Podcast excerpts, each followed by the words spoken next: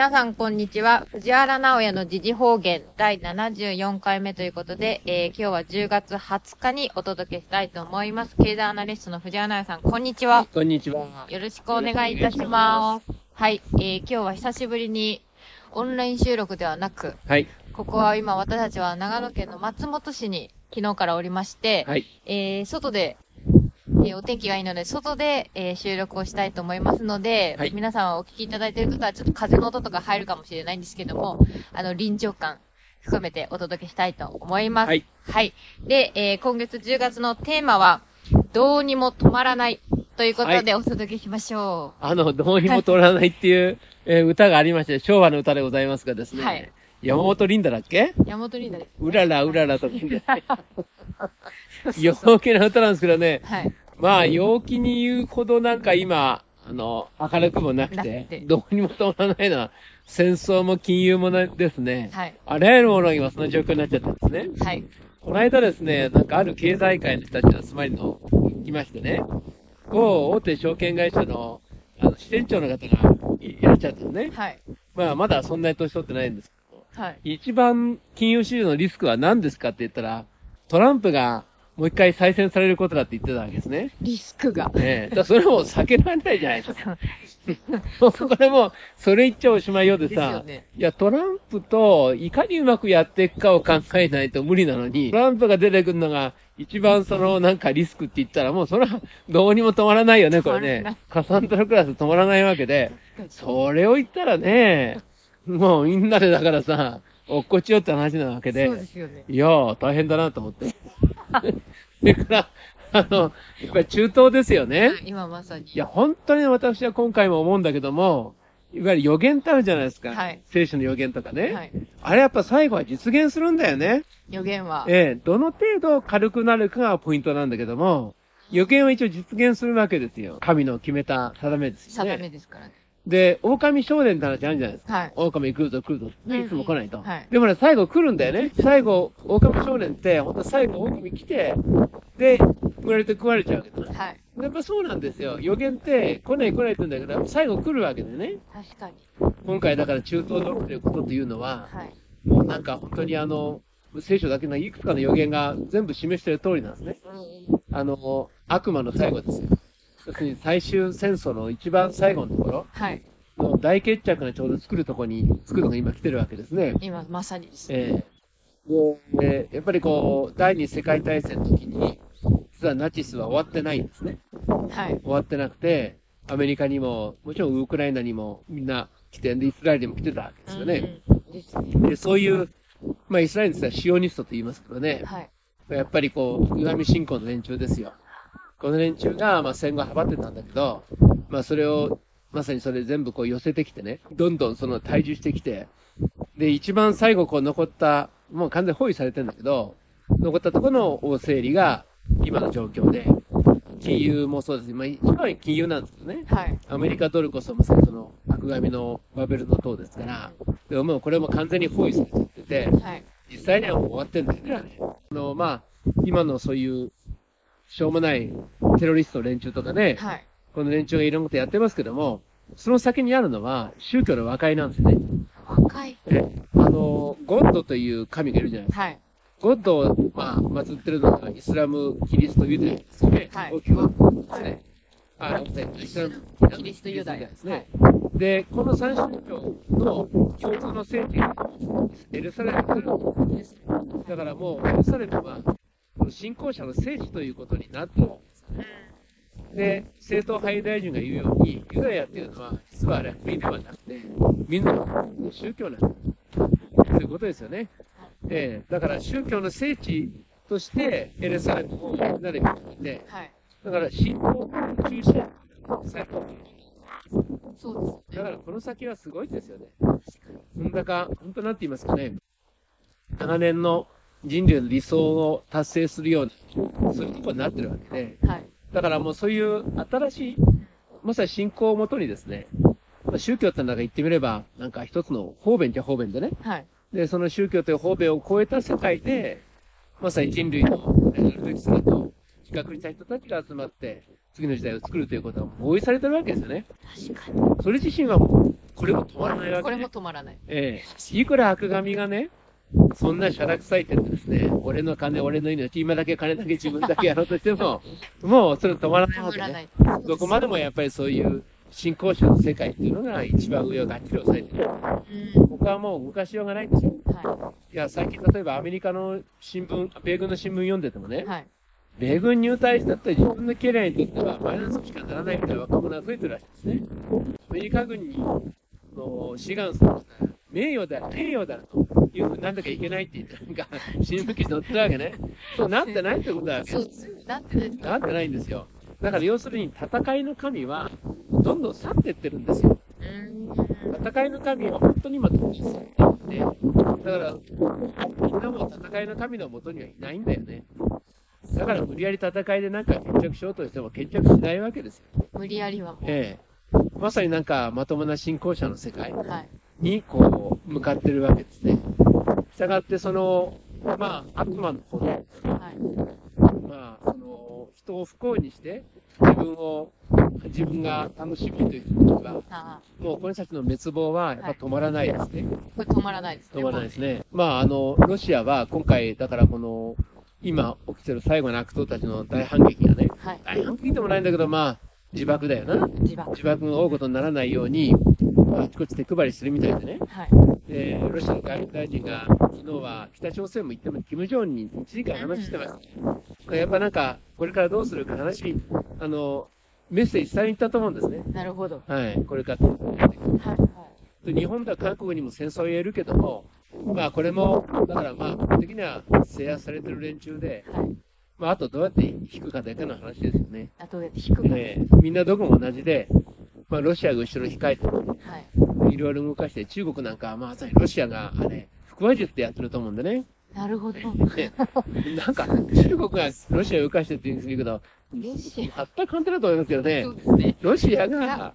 あの、ほとんど死に体の中国を、腹話術で動かしてるわけでしょそう、全く逆メン。ツ立ててやって、はいね、やってるわけで、まあ、それはそれでいいと思うんですよ。で、別に戦争するわけでもないし、はい。あそこもだからいろいろこれから、なんか変えなきゃいけないわけ共産党の時代じゃないからね、少ない。えー北朝鮮もそうなんですよ、これもそうなんですよ、もう共産党の時代じゃないから、あれいろいろ変えていかなきゃいけないわけですよ。一つ間違うと大混乱になるから、はい。まあ、丁寧にやるんでしょうけどね。まあでもやっぱりそれは、その共産党ってのは要するに悪神信仰ですからね、はっきり言って。はい。悪神信仰で、だからそのトップの人たちの恣意的な激力の層で全国を動かしてるのが共産主義なんですよ。だからあれもだからまともな信仰に切り替えなきゃいけないわけだな。まともです。ねえ考えてみれば日本ってですね、よく江戸時代は非常に皆さん礼儀正しく、規律正しかったって言うでしょう。はいはい。あの時代の日本って実は儒教をみんな信仰していたんだよね。アイド時代はですね。ええ儒学ってよく言いますけども、はい。あれ儒教っていう、あれ信仰なんですよ。宗教なんですよ、儒教っていうのも。なるほど。孔子病とかありますけどね、あはいあれまとめて全部儒教という教えなんですね。で、江戸時代の医者は、はい儒医というんですよ。あ、じ、あ、あの、儒学の儒にって書いて、はいだから、医学もあれ、儒教なんですね。なるほど。だからもう大人から子供まで、儒教を信仰してたのが江戸時代ですよね。だからもちろん神道でも仏教でもついたのありますけども、はい。普段の生活をみんな律してたのはあれ儒教ですよね。で、儒教をしっかり信仰した人たちが明治維新をやるわけですよ。はいはい。で、明治以降は儒教どんどん廃れていっちゃって、で戦後なんかもっと廃れちゃっあ、てで国乱れに乱れてると。まあ、さすがに儒教に戻るってね、儒教一歩戻るってことはできませんけども、はい。やっぱなんか国民のこの信仰みたいのがきちんとしないと、何をやったって国が固まらないってことも今はっきり分かってるわけ。なるほど。だからアメリカなんかでも、その、まあアメリカキリスト教がメインですね。はいやっぱキリスト教を信仰することを極端に拒否する人たちもいるわけねい。ますね。ええもう揉めに揉めちゃってて、はい。で、やっぱりそういうのはですね、まあ、信仰そのものより、その人たちがどういう発想と行動してるかが問われるわけですね。うん何教でもいいけども、はいあんた、それ何をやって今日暮らしてんのと。うんどんな仕事してんのと。そこがトンチンカンだと、その宗教にも責任がいくわけね。そうです。誰があんなトンチンカンなことを教えて確かに、そうなりますね。ね。誰の教えただくだってなりますから、もうそういうのがやっぱもう世界中を覆ってるでしょ。だから、ふと気がついたら、戦争の世紀がもうすでに終わっていてね、はい世紀ですね、終わっていて、その後には新しい教えの時代っていうの？その、まあ、古くて新しい教えだよな。はい。人の道みたいなものですね。うんこういうのがなんかどんどん台頭してきていて、そういうなんか、ある意味では本当に、そう、宗教の宗派を超えた信仰みたいなものを持ってる人たちが、なんか、ほぼ完全に、今、覆い、覆い始めた。はい。これがどんどん進化してる。深くなってうんこれからですね。はいで、そうすると、こういう、まま世の中の大きな受け止められませんから、はい。合わないものは、一発でなくなりますね。ね確かに。一番私自民党だと思うんだね。国内のね、日本。あれね、平成になってから特にひどいと思うんだけども、はい。とにかく今だけ金だけ自分だけ以外ないでしょ。そこが多いですよね。うん。申し訳ないけどね、与党の議員ってね、話するとですね、いつもね、目の玉があれね、ルーレットじゃないけどね、あの、ルーレットはね、なんつうのあれ、スロットルマシンの、ああ、キルキルこう、数字動くでしょ？はいはい。あんな感じで動いてるの見えるんですよね。これいくらなんだってさ。与党ってみんなその与党の議員ってさ、みんななんか話聞くたんびに、ぐるぐるぐるって目が、あれが動いてるわけ、数字がねが。これいくらっていうのをいつ計算してんだね、一生懸命ね。そうですね。うん。だからね、一番合わないと思うね、あの人たちね。で、野党も結構金にまみれてるのいて、はい。与党ほどじゃないけどさ、昭和で終わるはずのところが、アメリカは乗っ取りましたよね。そう平成の日本乗っ取られた日本で。これはだからまだ、まあ金で動いてるわけです。はい。日本の戦争の話もね、所詮アメリカ、日本人戦って勝てるんだ全く思ってなくて、うんだからその金欲しいわけだな。はい。金を引っ張り出す、その口実が、あの、有事だとか安全保障なんですよ。ああ、なるほ所詮金を引っ張り出すための、合鍵みたいなもんでね。安全保障って金出すわけね。そうですそうよね。そうそうそう。あだから日本人から金引っ張り出す合鍵がね、安全保障ってことだったんそうでですね。合鍵。で、だからまさにあの、Q アラートっていうさ、はい。ね、あの、トランプたちのあの軍のね、はい作品やってるのあれ書いた Q アラート見ると、イランの核兵器も、北朝鮮の核兵器やってるのオバマだってはっきり書いてありますからね。そこには。そうなんだよ。だからマッチポンプなわけよ。安全保障も、だからね、マッチポンプやって金いっぱい出したわけよ。だから全部金なんだよ。すべてが。だから今も日本は、金好きな奴が政府動かしてるわけよ。で、金に縁のないって言いますか、はい金に興味はないと。金でね、漁師売らないと。はい。金持ってきたって俺はね、立場変えないぞって言ったら政府に来られないんだってわけ。あ、来られないようになってる。だからあそこは、その、釣り、釣り鉢の底なんですよ。あれ以上ひどいのいないわけ。はい。はいで、とにかく、一番後ろに、アメリカの一番金に汚い人たちがいて、こんな人たちが集金してるのが日本政府で、だかはい。らその集金の手先やってるのが政府の人間だから。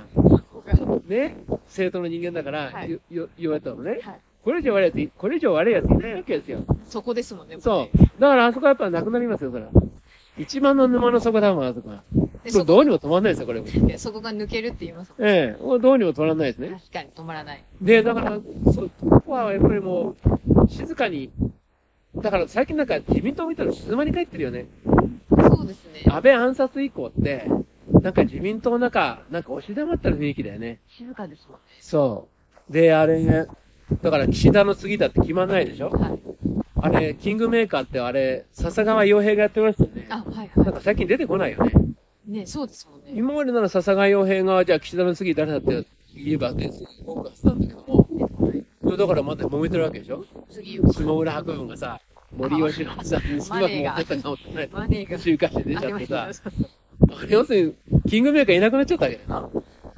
こういう状態になってる。うんキングメーカーいなくて、で、金持ってったら金じゃ決まんないと。決まらない。前と違う。いや、だからもうあれやっぱ一番釣り場所の底は、どうしていいかわかんないわけでしょ。それが今の状況ですもん。だからあれ止まんないですよ。あのまま蒸発ですよ、あれね。蒸発しちゃうわね。いつ選挙あるの知らないけどさ。はいはい。まあだから、利害関係者は政治やってるね。はい。直接金もらってる人たちです。うん他に行き場所がないから。はい。まあ、そう行くんだけど、まあ、もう金利上がってきたでしょ。はい。金利上がってくるってことは、真面目にやってたって財政が止まるわけですよ。上がってますもんね。うん。そのうち、これ、税金みんな金利だ、切れることになっちゃうよ、はっきり言って。金利どんどん上がってったら。確かだいたい、史上最大のさ、に。はい。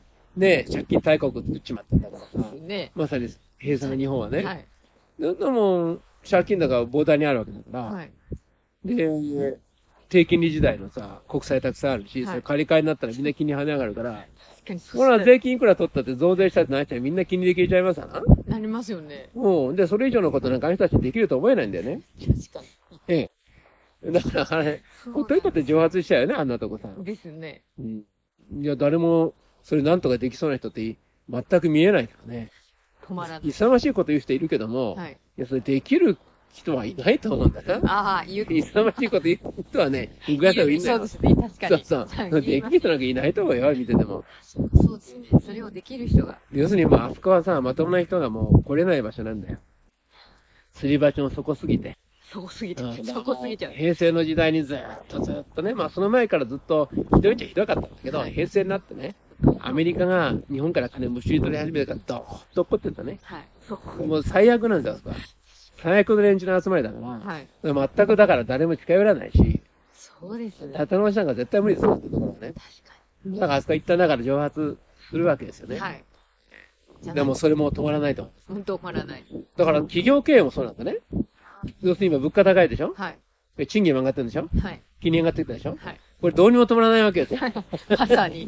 そうするとさ、のんびり今まで通り商売やって成り立つかどうか最初に見極めないとね、ですね。今までのペースで仕事をして生き残れるのかどうかの見極めが最初にいるわけですよ。で、OK ならそれでいいんだけど、はい。ダメだったらなんか変えなきゃね。そうですよね。借金をボンと減らすとか、はい。あるいは人を減らすとか、うんうんなんか新商品出すとかね、何か変えないと、それ生き残れないじゃないですか。その見極めが。そう、もじもじもじもじしてる間に、会社も蒸発していっちゃうんだよ、はっきり言って。もじもじもじもじしてると。はいはい。よく大企業であるのは、その、自分の役員の任期の範囲だけはね、はい。何事もなく過ごしたいってなるんだね。だからね、あの、問題は全部先送りする。難しいこと言わないし。自分の任期の間は何も。そうそうそう。と、だからもう、そうそう、それ、その組織の蒸発はもうどうにも止まらない。止まらない。ね結構そういうのは珍しくないんですよ。そうですね。しょうもない組織結構あって、はい役所みたいなところは確かにあるんですよ。そうです。でも役所と違って、所詮そこは民間だから、蒸発は早いわけですああ、そうですよね、よ。民間は。役所より蒸発は早いね。そうですそう。だから、その、まあ、民間企業もそうだし、はい今のままで、経営が成り立つのかどうか一生懸命考えていかない。まず見極めない見と。極めないと。ええあの、物価の上昇、賃金の上昇、はい。それから、金の上昇、はいどうにも止まりませんから止。まりませんから。ええどの程度でピーク、ピークに達するかは議論があるんだけど、はい。ピークに達した後、いきなりまた前みたいに、はい。ゼロ金利、はい。マイナス物価、賃金下落とかもないよね。ないですよね。ええだから、例えば3%から3%で物価が安定するとすればですよ。はい。少なくとも毎年3%ずつ賃上げしなきゃいけないわけよ。だから物価上昇ってはっきり言って、その前の物価がね、下がってる時代から比較すればさ、津波みたいなもんなんですよ。物価が下がってる時代はさ、はい賃金も上げなくてよかったわけね、はっきり言って。うんだから、のんびりやってるわけでしょ。はいそこに物価上昇が来て、1年間3%上がって、また物価上昇率がマイナスになるなら、それは一過性のものなんで。はい。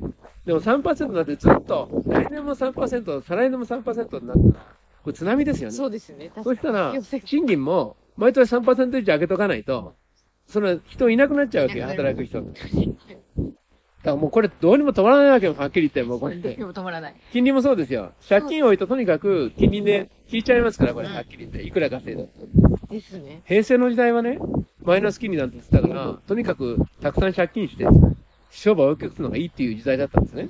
平成はです安く買えられたから。ね。はい。金利が安かった。で、借り入れるとさ、ちゃんと借り換えってのあるわけですよ。借り換えってタイミングがあって、まあ企業によって違いますけど、何がしかやっぱ上がざるを得ないとこ多いんじゃないですか。はい。何がしか。うんうんだからやっぱりね、金利上がり始めたら借金は少ない方が絶対楽なんですよ。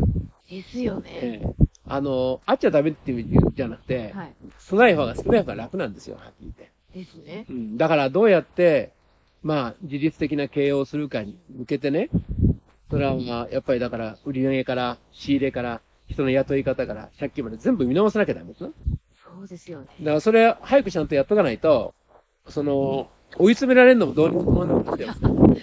確かそこもどうにも止まらなくなってる。なんかね、そういうの見てくるとね、令和って動く時代だね。本当ですよね。動く時代動く時代。はい。平成は止まってましたよ。確かにこの5年だいぶ動いてます。そう。物価は上がらない。賃金もマイナス。はい。で、政府が金配ってるから、まあそれにね、こう、すがってりゃなんとかなる。平成は。うん。そんな感じでしたよね。ですね。あの、マイナンバーだってさ、申請券2万円くれるとかさ。ポイント。だから、なんていうかね、なんとも言えない光景。なんとも言えない光景でね。はい。まあでももう、時代はすっかり変わりました。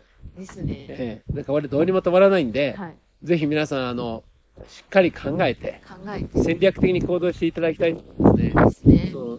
何を目指して、その行くかをまず決めて、はいその先、どういうふうな風に自分とか会社をしたいか、まず最初に決めて、で、それに向けて、具体的な一手をどう打っていくんだね。重要ですね。ね、その戦略的な方向性を決めていかないといけませんから、まあ、それは早くやらないと、はい。その、どんどん、時代が迫ってきます。迫ってきます。はいはい。はい。今月もありがとうございました。ありがとうございました